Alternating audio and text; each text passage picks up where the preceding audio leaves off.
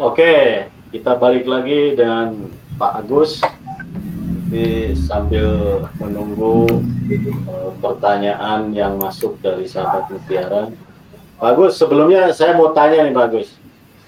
Kalau dibandingkan dengan pisang-pisang yang lain, untuk pisang Tanjung ini apakah lebih menguntungkan uh, Pak Agus? Ya. Budidayanya. Untuk saat ini kalau kita ke pasar di terutama di Jawa ya, hmm. uh, untuk pisang kepok ini kan stoknya kekurangan sehingga harganya juga cukup tinggi karena permintaannya juga tinggi. Kebetulan untuk gorengan juga banyak orang pakai apa uh, memang lebih memilih pisang kepok untuk rebus juga gitu. Keripik apalagi yang di di Lampung itu apa mereka lebih memilih keripik dari pisang kepok sehingga kebutuhan pisang kepok ini masih sangat tinggi. Dan otomatis harga jualnya juga uh, cukup tinggi. Dan memang okay. pisang kepok ini ada di seluruh Indonesia ya, tapi yaitu tadi karena menghadapi masalah apa uh, penyakit apa layu bakteri sehingga stoknya apa, uh, ketersediaannya kurang sementara permintaan akan terus naik sehingga harganya juga cukup tinggi. Pasti okay. menguntungkan, Pak. Oke, terima kasih Pak Agus. Memang ya gitulah Pak Agus kalau dibudidayakan, diatur jaraknya itu penyakitnya mudah muncul gitu ya. ya. Oke, Pak Agus. Uh, saya ingin tahu nih, daerah mana aja nih yang paling banyak eh, petani membudidayakan kepok Tanjung ini untuk Jawa dan Sumatera deh? Hmm. Kalau Jawa mungkin belum begitu ini Pak ya, uh, hmm. um, kecuali mungkin yang apa uh, teman-teman di Subang sudah apa mengirim ke beberapa yang tampaknya nampaknya mungkin yang masih awal ya masih baru, tetapi ya. yang di sini dulu kita tahun eh, 2008 kita mengirim ke Kalimantan Timur di daerah Pasir. Nah, di sana juga waktu itu ada memang program rehabilitasi pisang kepok karena Kalimantan itu adalah uh, salah satu sentra pisang kepok juga dan juga hancur oleh uh, penyakit layu bakteri sehingga dari Kabupaten Pasir ini akan mengembangkan uh, pisang kepok, merehabilitasi program rehabilitasi tanaman kepok. Uh, salah satunya yaitu dengan pisang kepok tanpa jantung. Jadi tahun 2008 kita sudah mengirim ke sana dan alhamdulillah juga sudah berkembang dan ada teman yang di apa Kalimantan Tengah juga eh Kalimantan Barat itu juga udah ada yang ini uh, menanam pisang kepok di Riau itu juga ini apa dan di Sumatera Barat sini juga sudah ada. Lampung juga ada mulai. Ya. Lampung banyak juga ya Pak Gus ya? Ya di Pringsewu kebetulan ada oh, apa? Pringsewu. Uh, ya, ya di lab Pringsewu punya lab apa kultur jaringan dan kita juga sudah mengirim apa uh, benih sumbernya. Jadi juga sekarang sudah produksi sangkepok Tanjung. Oke, bagus. Ini apabila sahabat Mutiara ingin berbudidaya kepok Tanjung ini, kalau untuk di Jawa Barat, Jawa hmm. Tengah, atau Kalimantan Barat, ini nyarinya ke mana ini bibitnya nih, bagus? Ya, kebetulan kalau di apa uh, ada dua mitra yang sudah memperbanyak pisang kepok Tanjung yaitu di Lampung di Pringsewu di sana apa lab Pemda apa pem, Pemkap Pringsewu kemudian juga di Sumatera Utara di PT Surahijo Biotekindo di Asahan. Di daerah kisaran ya. Sana juga sudah memproduksi apa benih kepok Tanjung Dan juga lab kami yang di Subang juga sudah produksi Tanjung. Oke. Oke, terima kasih Pak Agus. Terus ya. satu hal lagi nih sebelum saya uh, nanti kita jawab pertanyaan dari sahabat Mutiara. Selain penyakit yang dua tadi nih, bagus. Hamanya apa nih, bagus? Hama dari Kepok Tanjung ini.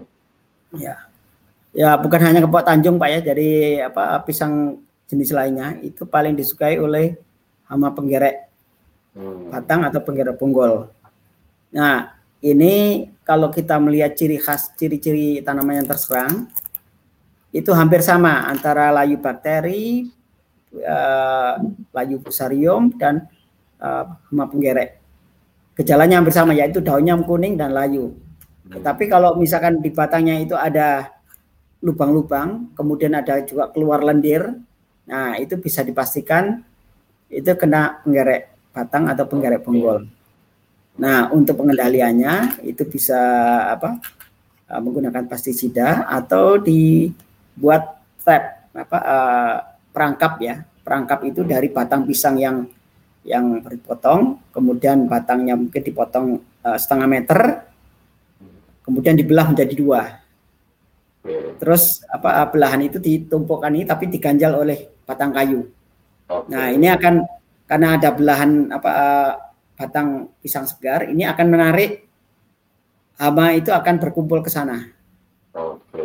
Jadi aroma dari apa batang pisang ini akan menarik serangga apa penggak hama penggere itu ke ke situ berkumpul di situ. Nah lebih kurang tiga hari kemudian kita bisa ambil dan kita bisa bakar atau diberi apa uh, uh, pestisida. Oke. Terima kasih. Bagus. Kita lihat Apakah ada pertanyaan yang sudah masuk? Nah, ini dari YouTube Rangga Jamaluddin. Jenis pisang kepok apa yang masuk pangsa pasarnya bagus, Pak? Kalau di petani Subang ada kepok isi warna kuning dan putih. Ya. Monggo, bagus. Yang paling disukai itu adalah pisang kepok kuning ya.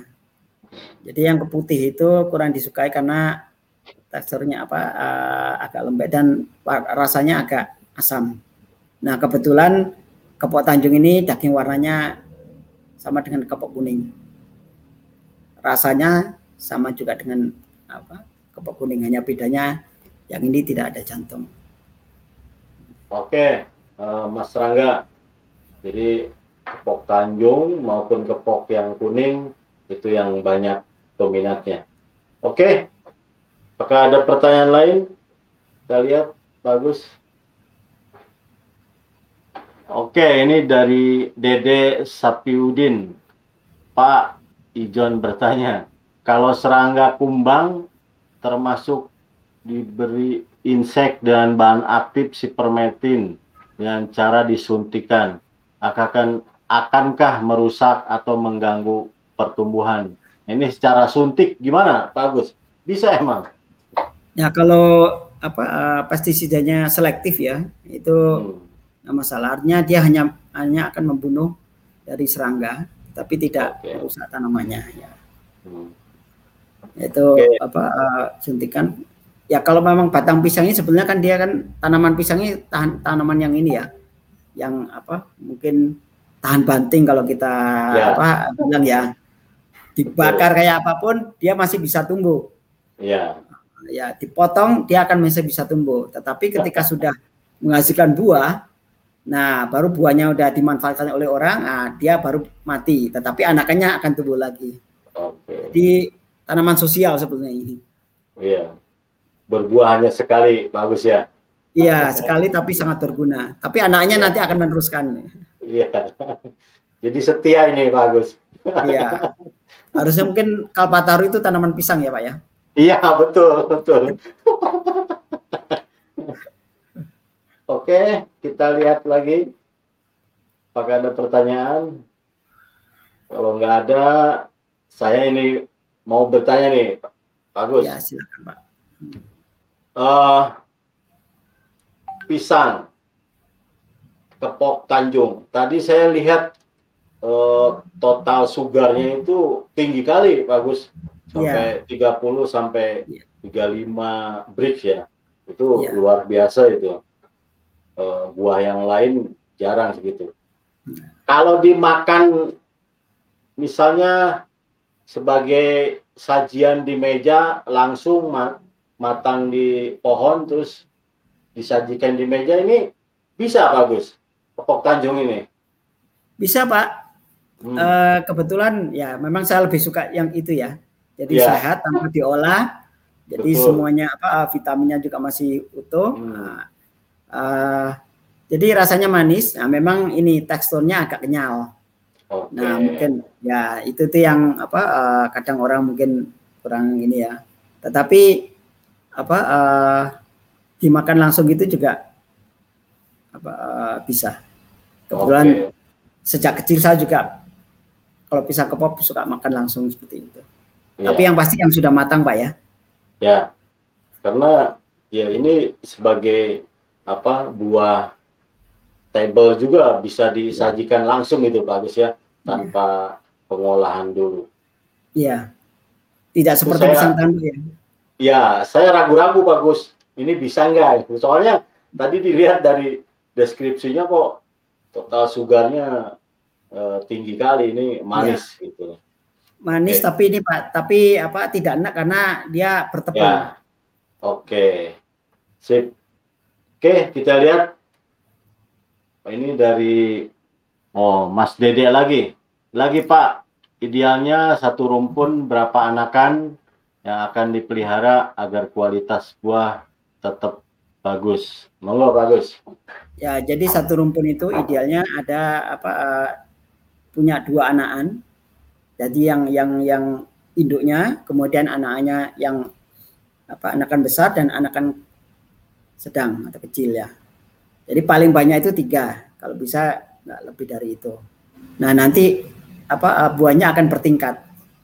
Nah, nanti akan setiap empat bulan dia akan apa uh, panen. Oke. Jadi idealnya seperti itu. Jadi kalau Oke. misalkan B itu bisa dikurangi, uh, yang di apa uh, itu bisa juga anakan yang dipisahkan itu bisa juga sebagai ini apa uh, untuk benih. Oke.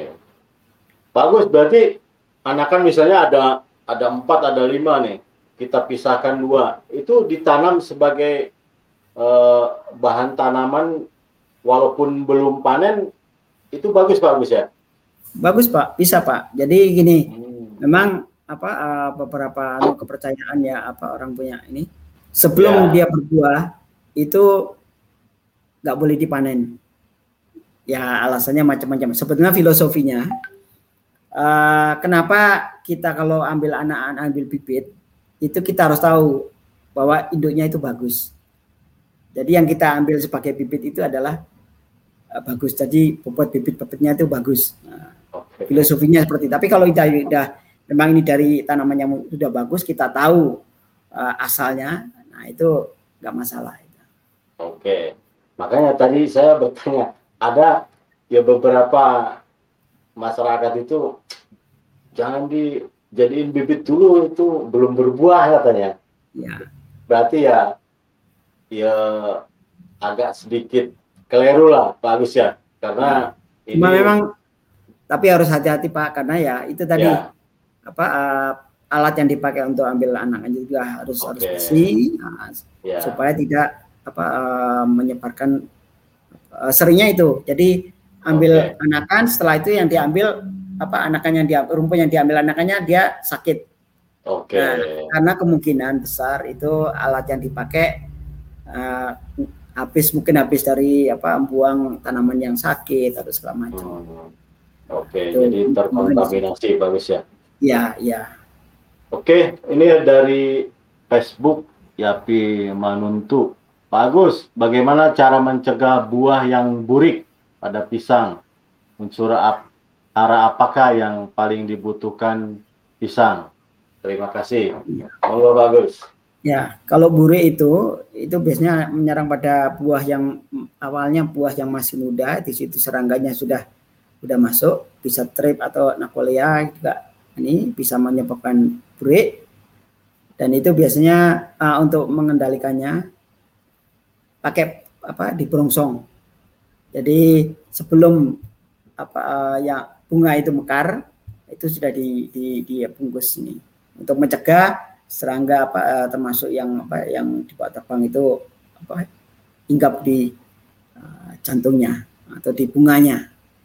Nah, ada juga yang mengaplikasikan apa uh, pestisida, insektisida. Dan untuk pupuk, uh, mungkin ini dari apa Mutiara lebih tahu ini. Yang pasti ketika apa uh, pertumbuhan awal itu adalah pupuk nitrogen. Nah, ketika sudah memasuki apa masa apa uh, berbunga itu P dan K. Gitu. Untuk pupuknya banyak yang beredar ini apa merek-merek dagang. Oke, terima kasih, bagus. Memang untuk pembesaran buah adalah kalium yang harus kalium, ya. diperhatikan, ya. bagus ya. ya. Oke, kita lihat apakah masih ada pertanyaan. Rangga Jamaluddin, ini YouTube. Panennya kok sampai 8 bulan, Pak pisang kepok di kebun saya. Pok Tanjung sama enggak Pak dengan kepok biasa kita punya di pekarangan yang isi putih dan kuning. Monggo bagus. Ya, baik. Uh, kepok Tanjung itu juga hampir sama dengan pisang kepok pada umumnya ya. Dia memang umur berbuahnya lebih panjang dari pada pisang-pisang yang yang apa uh, lain. Uh, bisa kadang ada yang sampai 12 bulan juga baru berbunga, panennya satu tahun lebih. Tapi kalau perawatan bagus, ini dia akan apa satu tahun sudah sudah bisa dipanen. Jadi antara 9 bulan itu sudah berbunga. Beda dengan pisang kayak pisang Lampung ya, itu umur tujuh bulan sudah sudah panen.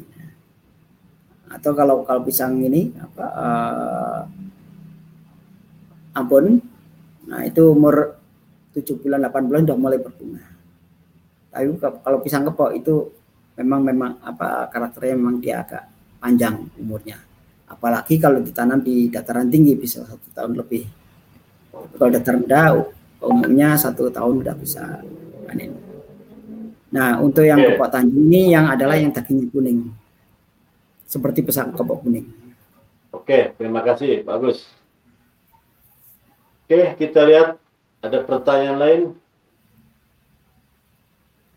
Sebelumnya saya akan nanya lagi, Pak. Silakan, Pak. Bagus.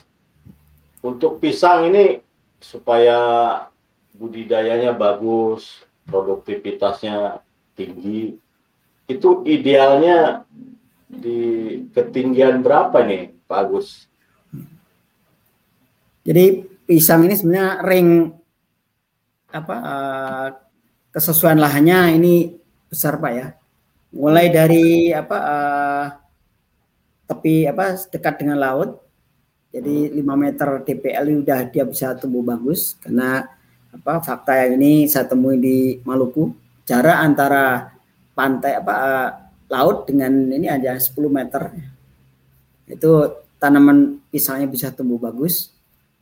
Uh, bisa sam apa sampai ketinggian 1500 meter. Hmm. masih bagus cuma mungkin apa antara yang yang yang ini idealnya ya antara uh, serat 50 sampai sekitar data apa uh, menengah itu apa sedang ya tetapi lebih tinggi itu umurnya lebih panjang. Ya. Terima kasih bagus Oke, kita lihat. Sebelumnya saya mengingatkan sahabat Mutiara, apabila nanti pertanyaan-pertanyaan ini nggak sempat kita semua jawab dengan Pak Agus, kita ada grup di Telegram yaitu komunitas NPK Mutiara. Monggo di sana. Ini dari Wawan Facebook. Uh, Pak Salam satu getah izin tanya Pak, saat ini saya menanam pisang Cavendish. Apakah karakter pisang kepok sama seperti Cavendish? Karena rekomendasi pemupukannya dari Mas Dede yang dari Mutiara. Monggo, bagus. Jadi serapan haranya gimana nih bagus antara bisa bisa dicoba di, bisa dicoba samakan Pak. Jadi apa hmm. nanti kita bisa apa melihat Eh, pada umumnya kada sama-sama ini ya apa eh, besar ya mungkin agak beda yang memang buahnya kecil-kecil seperti pisang Lampung atau pisang Mas tadi bisa dibuat apa rekomendasi untuk AVD bisa dipakai itu yang kepok. Oke. Karena umurnya Mas juga agak, jadi ya. ya secara umum serapan haranya ya sama bagus ya. Ya. Oke, kita lihat lagi bagus.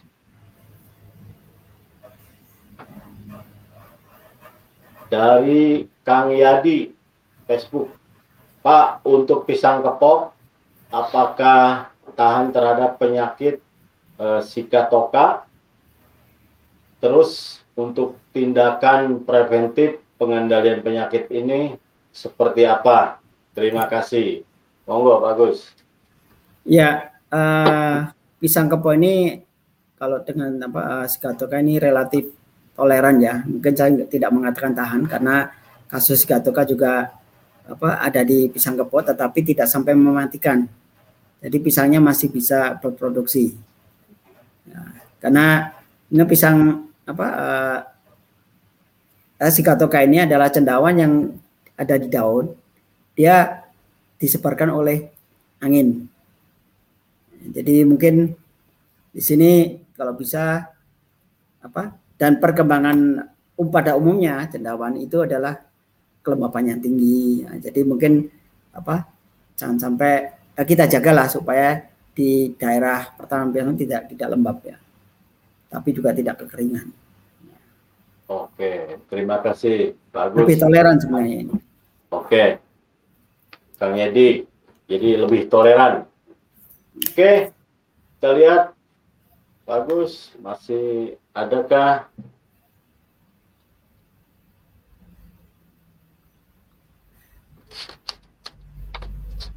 Oke, bagus. Ya. Sambil nunggu, saya mau tanya lagi nih. Silakan, Pak.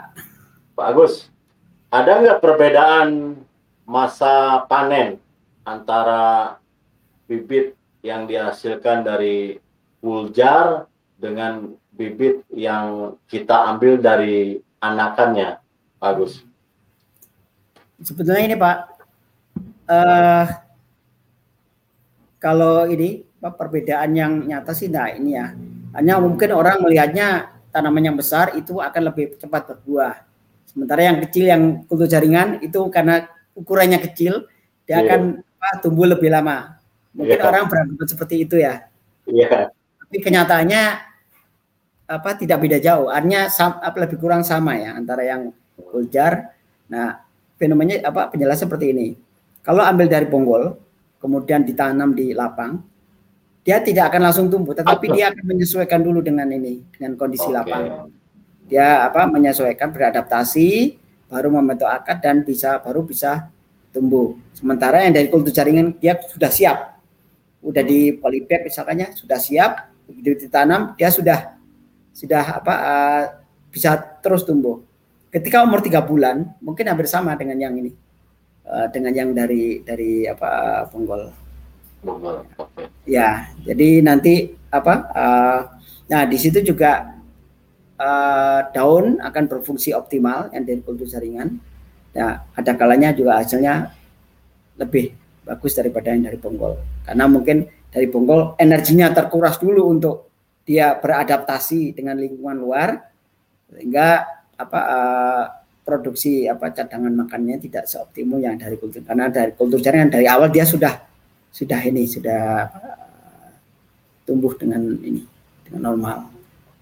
Oke, jadi memang eh, kenapa saya tanyakan itu ada beberapa kawan itu nanti lebih lama kali ini. Ternyata ya tidak ya bagus jadi tidak dan di samping itu, ya, di samping itu mungkin apa eh, di samping itu ini produksinya nanti akan seragam kalau memang di dari okay. ya, memang memang untuk harga ya lebih ini ya lebih lebih lebih ya. mahal ya dari jadi panennya kita akan lebih serempak bagus ya serempak ya nah itu yang yang enak begitu bagus daripada hmm. nanti kita bawa satu beca satu beca mending kita bawa satu mobil satu mobil gitu. ya tapi kalau misalnya memang punya apa luas kepunya luas jadi mungkin satu blok itu bersamaan nah beda mungkin seminggu kemudian Oke. Okay. Yang, nah, sehingga nanti dalam satu hamparan itu panennya tidak bersamaan. Oke. Okay. Nah, satu, satu blok itu bersamaan, besok apa minggu depannya blok yang beda sehingga akan berterusan. Oke, okay. ini manajemen uh, budidaya ya bagus ya. Nah, supaya continue. Iya. Oke, okay. kita lihat apakah ada pertanyaan yang masuk. Oke, ini dari Mas masih Mas Rangga Jamaluddin. Saya tertarik lagi nih Pak dengan komoditi pisang kepok Tanjung ini. Kalau di wilayah Subang ada di mana eh, kira-kira e, bisa tumbuh baik enggak kalau ditanam di wilayah yang kurang air? Terima kasih Pak. Monggo Pak Gus. Jadi sebenarnya pisang kepok ini ada bukan apa bukan pisang kepok aja ya. Umumnya tanaman pisang itu dia apa uh, dengan air yang sedikit dia masih bisa tumbuh tetapi bukan berarti dia tidak perlu air ya kalau ingin produksinya bagus ya airnya juga harus tersedia nah biasanya kalau apa memang daerah-daerah yang apa uh, airnya atau mungkin tak ada hujan ya nah bisa disiasati dengan bahan organik di bawahnya. Nah, karena adanya bahan organik ini ya organik bisa macam-macam ya bisa dari salah satu tumbuhan atau mungkin apa uh, pupuk kandang ya. Nah, dia akan mempertahankan kelembapan tanah. Nah itu yang kalau di Subang mungkin bisa ke tempat kami di Wera ya di kebun kami di sana apa uh, ada apa IP2TP Malibu Tropika di Wera ya. Hmm. Di, Oke, terima kasih bagus. Jadi saya sering main ke Wera, ah, bagus. Ya. ya. ya Pak Herman sering di sana ya, udah udah apalah. Kalau saya tiap di sana mesti kesasar Pak. Kalau lihat di Google itu tahu-tahu tempatnya udah. Oke. Memang kalau yang belum pernah itu uh, agak sedikit rumit bagus. Kalau ya. saya sudah hafal Pak lubang yang ada jalan apa jalan yang ada lubangnya pun saya apa batunya pun udah apa pak ya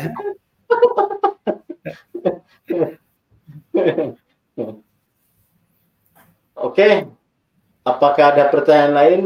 Wah ini sepertinya kita harus berpisah juga Pak Agus karena waktunya udah satu jam kita nanti lain kali kita sambung lagi, Pak Agus. Baik, Pak. Uh, sebenarnya banyak yang ingin saya tanyakan juga. Terima kasih, Pak Agus, telah gabung dengan kami di acara uh, temu tani online. Barangkali nanti dari Pak Agus atau dari tim Pak Agus yang berminat untuk menyampaikan hasil penelitiannya itu monggo hubungi tim digital kita karena dengan dengan adanya pandemi ini ya acara seperti inilah kita bisa menyampaikan uh, informasi ke para petani kita. Baik Pak. Baik, Pak. Oke sebelum uh, saya closing saya sedikit uh, merangkum ya dalam segi budidaya pokok Tanjung apa khususnya Pupuk Tanjung memang tidak ada masalah yang pelik ya menurut Pak Agus. Tapi yang paling harus kita perhatikan adalah sumber bibit atau bahan tanaman. Lebih baik itu di, menggunakan dari puljar karena dia sudah terseleksi dari penyakit yang apa yang menjadi momok yaitu penyakit layu pusarium dan layu bakteri. Nah ini untuk pembudidaya pisang ini dua penyakit ini yang yang jadi momok ya. Jadi terus irigasi atau sumber air ya, harus diperhatikan terus juga pemupukan dan perawatan harus uh, optimal. Oke, sahabat Mutiara, jika temu tani online episode ini dirasa bermanfaat, silahkan bagikan video ini sebanyak-banyaknya di media sosial Anda supaya menjadi motivasi kami ke depannya untuk memproduksi lebih banyak lagi video-video edukasi kami lainnya. Ikuti terus kami di media sosial. Ayo follow Merauke Tetap Jaya di Instagram, like Facebook Merauke Tetap Jaya. Bagi Anda yang sedang nonton di YouTube, Jangan lupa like video ini dan subscribe channel YouTube kami NPK Mutiara TV dan pentung tanda loncengnya agar sahabat Mutiara tidak ketinggalan video-video edukasi kami lainnya. Terima kasih Pak Agus. Salam sehat. Wassalamualaikum warahmatullahi wabarakatuh. Salam Mutiara.